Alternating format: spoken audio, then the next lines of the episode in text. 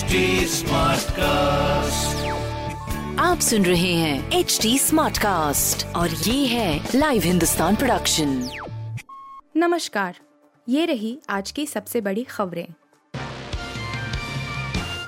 मोदी सरकार का बड़ा फैसला नागालैंड असम और मणिपुर में एफएसपीए के तहत आने वाला एरिया घटाया। मोदी सरकार ने गुरुवार को एक बड़ा फैसला लेते हुए पूर्वोत्तर राज्यों नागालैंड असम और मणिपुर में आफ्सपा के तहत आने वाले एरिया को कम कर दिया। केंद्रीय गृह मंत्री अमित शाह ने ये जानकारी दी।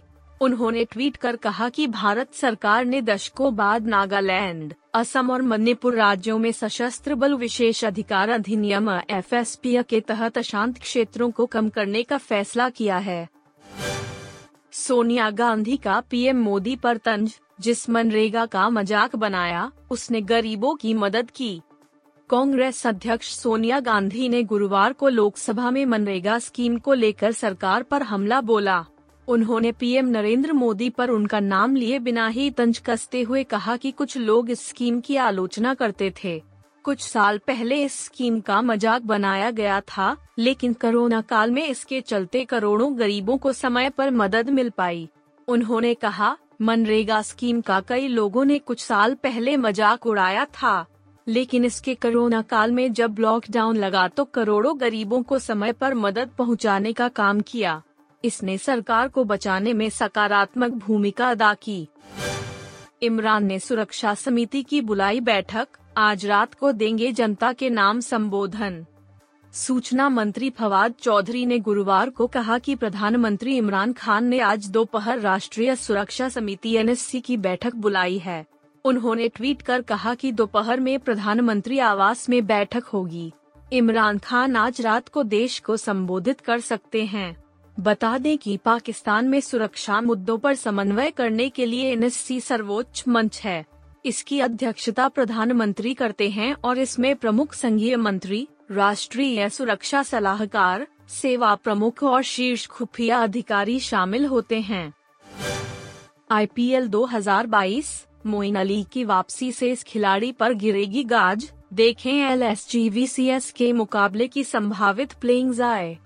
आईपीएल 2022 एल एस के आईपीएल 2022 का सातवां मुकाबला लखनऊ सुपर जायंट्स और चेन्नई सुपर किंग्स के बीच मुंबई के ब्रेबोर्न स्टेडियम में खेला जाना है। दोनों ही टीमें अपना अपना पहला मुकाबला हार कर यहाँ पहुँची है। ऐसे में दोनों टीमों की नज़रें आज पॉइंट टेबल में अपना खाता खोलने पर होगी। चेन्नई को जहाँ सीज़न के ओपनिंग मुकाबले में के के आर ने मात दी थी, वहीं लखनऊ को गुजरात ने हराया था। हर फन मौला मोइन अली अपना नियमित क्वारंटीन पूरा कर टीम के साथ जुड़ गए हैं और वह लखनऊ सुपर जायंट्स के खिलाफ प्लेइंग इलेवन के लिए उपलब्ध होंगे। रिमी सेन के साथ चार दशमलव एक चार करोड़ की धोखाधड़ी, पुलिस में दर्ज कराई एफआईआर। अभिनेत्री रिमी सेन धोखाधड़ी का शिकार हो गई हैं।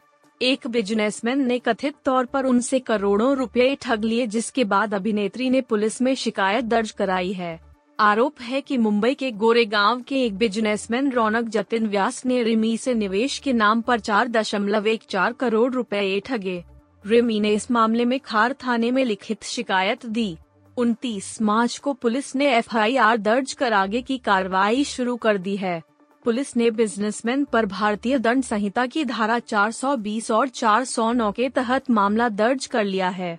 आरोपी की तलाश की जा रही है। आप सुन रहे थे हिंदुस्तान का डेली न्यूज़ रैप। जो एच टी स्मार्टकास्ट की एक बीटा संस्करण का हिस्सा है।